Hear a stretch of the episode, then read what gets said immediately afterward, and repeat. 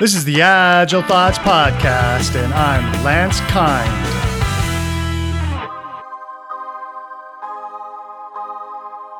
This is a single episode in which Sunil Srivastava and Lee Ackerman and I discuss getting new teams predictable.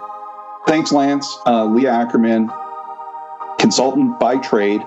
I like to joke, I see myself as a digital ecologist of late and just really trying to look at the, the larger ecosystem and how things fit together.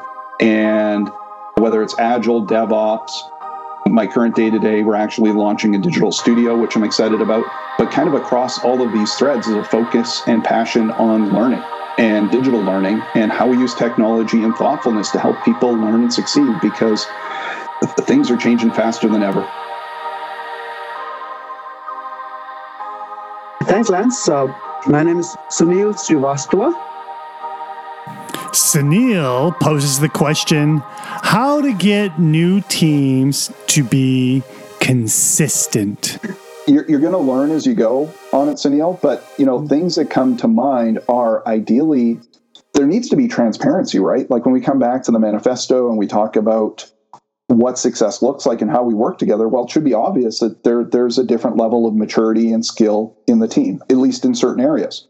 So, you know, right from the beginning, I, I, you know, elephant in the room is, hey, we're not all at the same level or so, same experience yet. So, how do we support each other?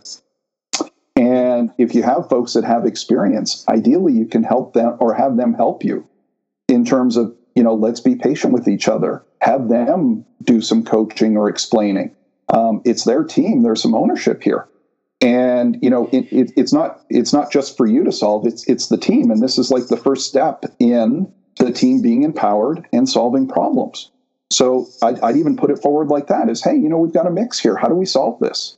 And see what ideas you get from them. Salt it with some of your ideas, and and make it a collaborative effort with the team. And you know, you're living agile with them and setting a great example.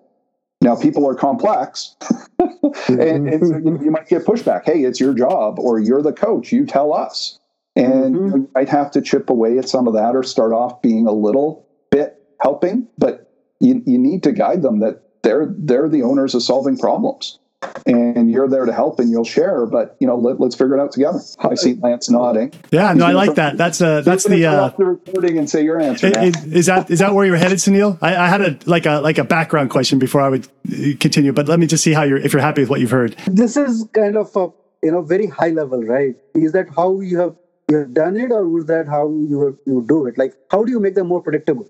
Because that is one of the key things that you want to achieve right? For teams to be more predictable. How would you what there are some concrete steps. Are there anything concrete that you would, if the team comes back and says, you know, well, you are the coach and now help us in this space.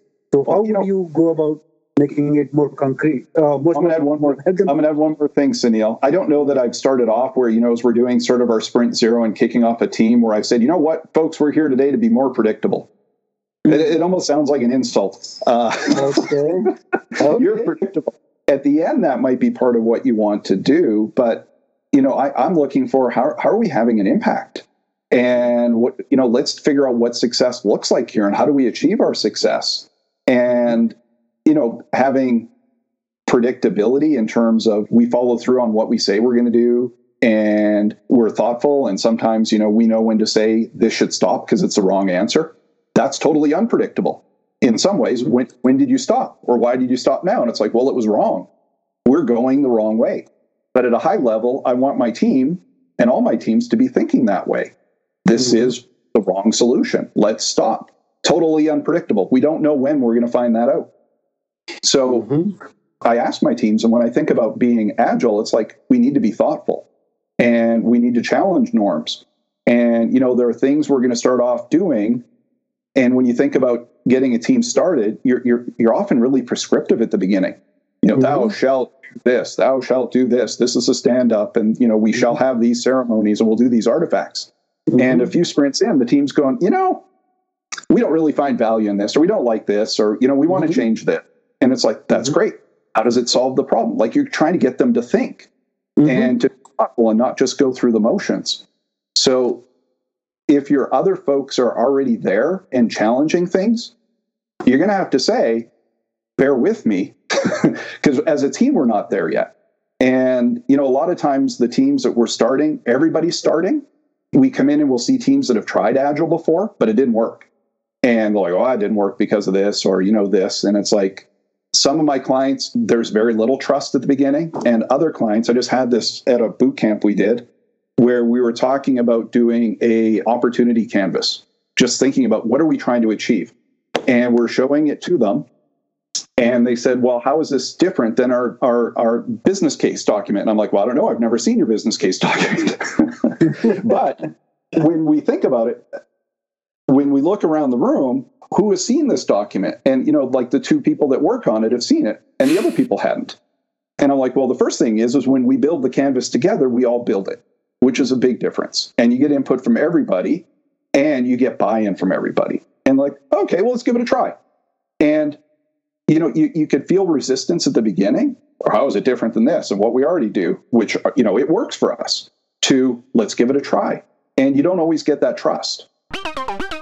And I didn't, you know, it, it's early days in the engagement, but this group of people said, let's give it a try. And I don't know that I can ask for more. And it kind of comes back to that, you know, people are the challenge. And if you don't have the trust, you're going to have to find a way to build up to it. And if you do get that leeway, no pun intended, you know, run with it and and prove why it's good. That really? pun was totally intended. Don't you're not kidding me. so Lance, your thoughts? I don't know if I'm out of the box a little bit too much or not, but I was I was asking myself, or it sounds like you're talking about forming new teams from a collection of old teams. Is that right?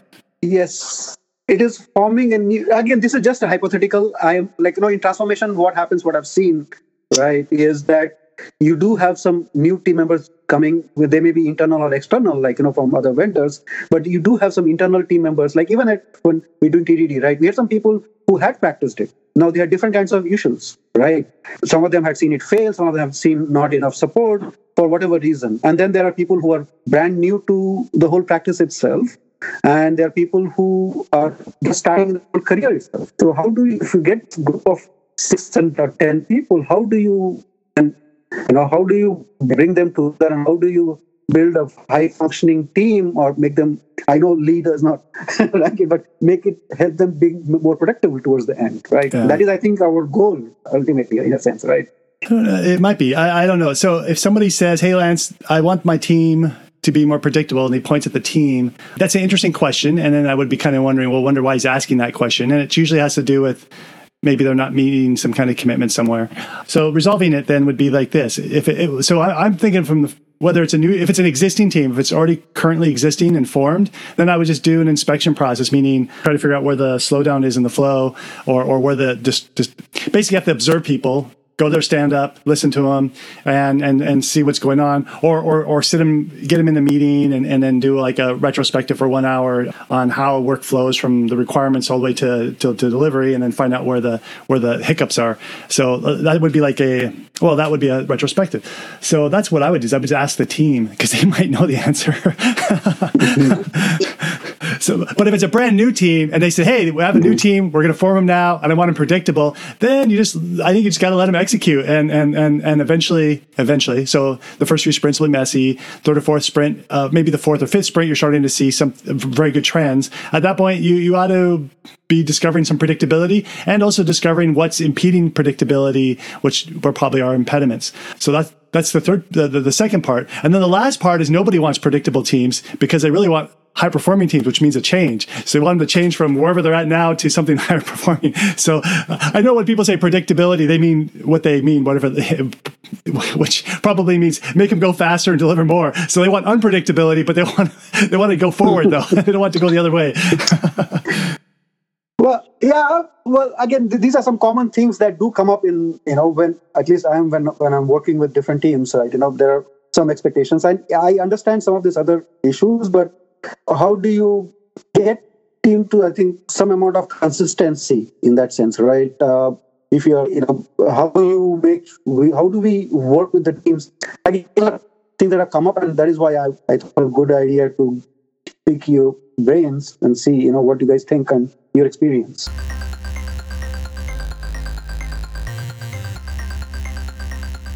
Hey, uh, Sunil, you know, the other thing that I'll throw in there to the, the unpredictability side mm-hmm. Is mm-hmm. I, I, like to highlight to people that my favorite principle in the manifesto is the, the art of simplicity. I think it's number 10. Mm-hmm. And, mm-hmm. you know, the, the um, maximizing the amount of work not done. And, and mm-hmm. it's not that you're sloughing off, but it's it's that challenging the norms. Why are we doing this? When can we stop? Who's gonna, you know, who's gonna receive this or get value from it? And the, the answers to those questions might change and change what you do. But if you're always asking, like that, that predictable behavior, I think is what you want to see is that you're questioning, not that the yes. answer is always the same. And so, you know, be careful as to how you frame that predictability, because if it is just, hey, we're just continuously looking for incremental improvements, you're only ever going to find incremental improvements. And that may just lead you the wrong way, right? You're off on a you know a straight line when you should have took a left or you know done a loop. True, true, and also you know if you're predictable doesn't mean you're productive, right? You could be delivering all again at all the times, and you're predict and you're predictably delivering certain stories, but is it is is the outcome helpful or not? Right, outcome versus output. You do have to look into that as well.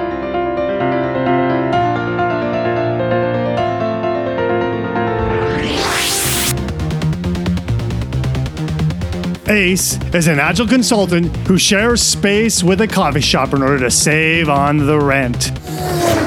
Meet this hard boiled, agile consultant and follow his adventures on helping his clients become agile no matter the circumstance. Scrum Noir, the project management comic book that teaches you agile, is available on Amazon. Just search for Scrum Noir. N O I R. Check out the show notes. Within the show notes, we have links to the past show that I've done with Sunil Srivastava and Lee Ackerman about scaling test driven development across the enterprise with only one coach. Where are the show notes? If you're using a podcast player, flip that baby open and look around, and you will see them right there presented in front of you. It'll have a, a picture of the podcast cover along with text that's clickable.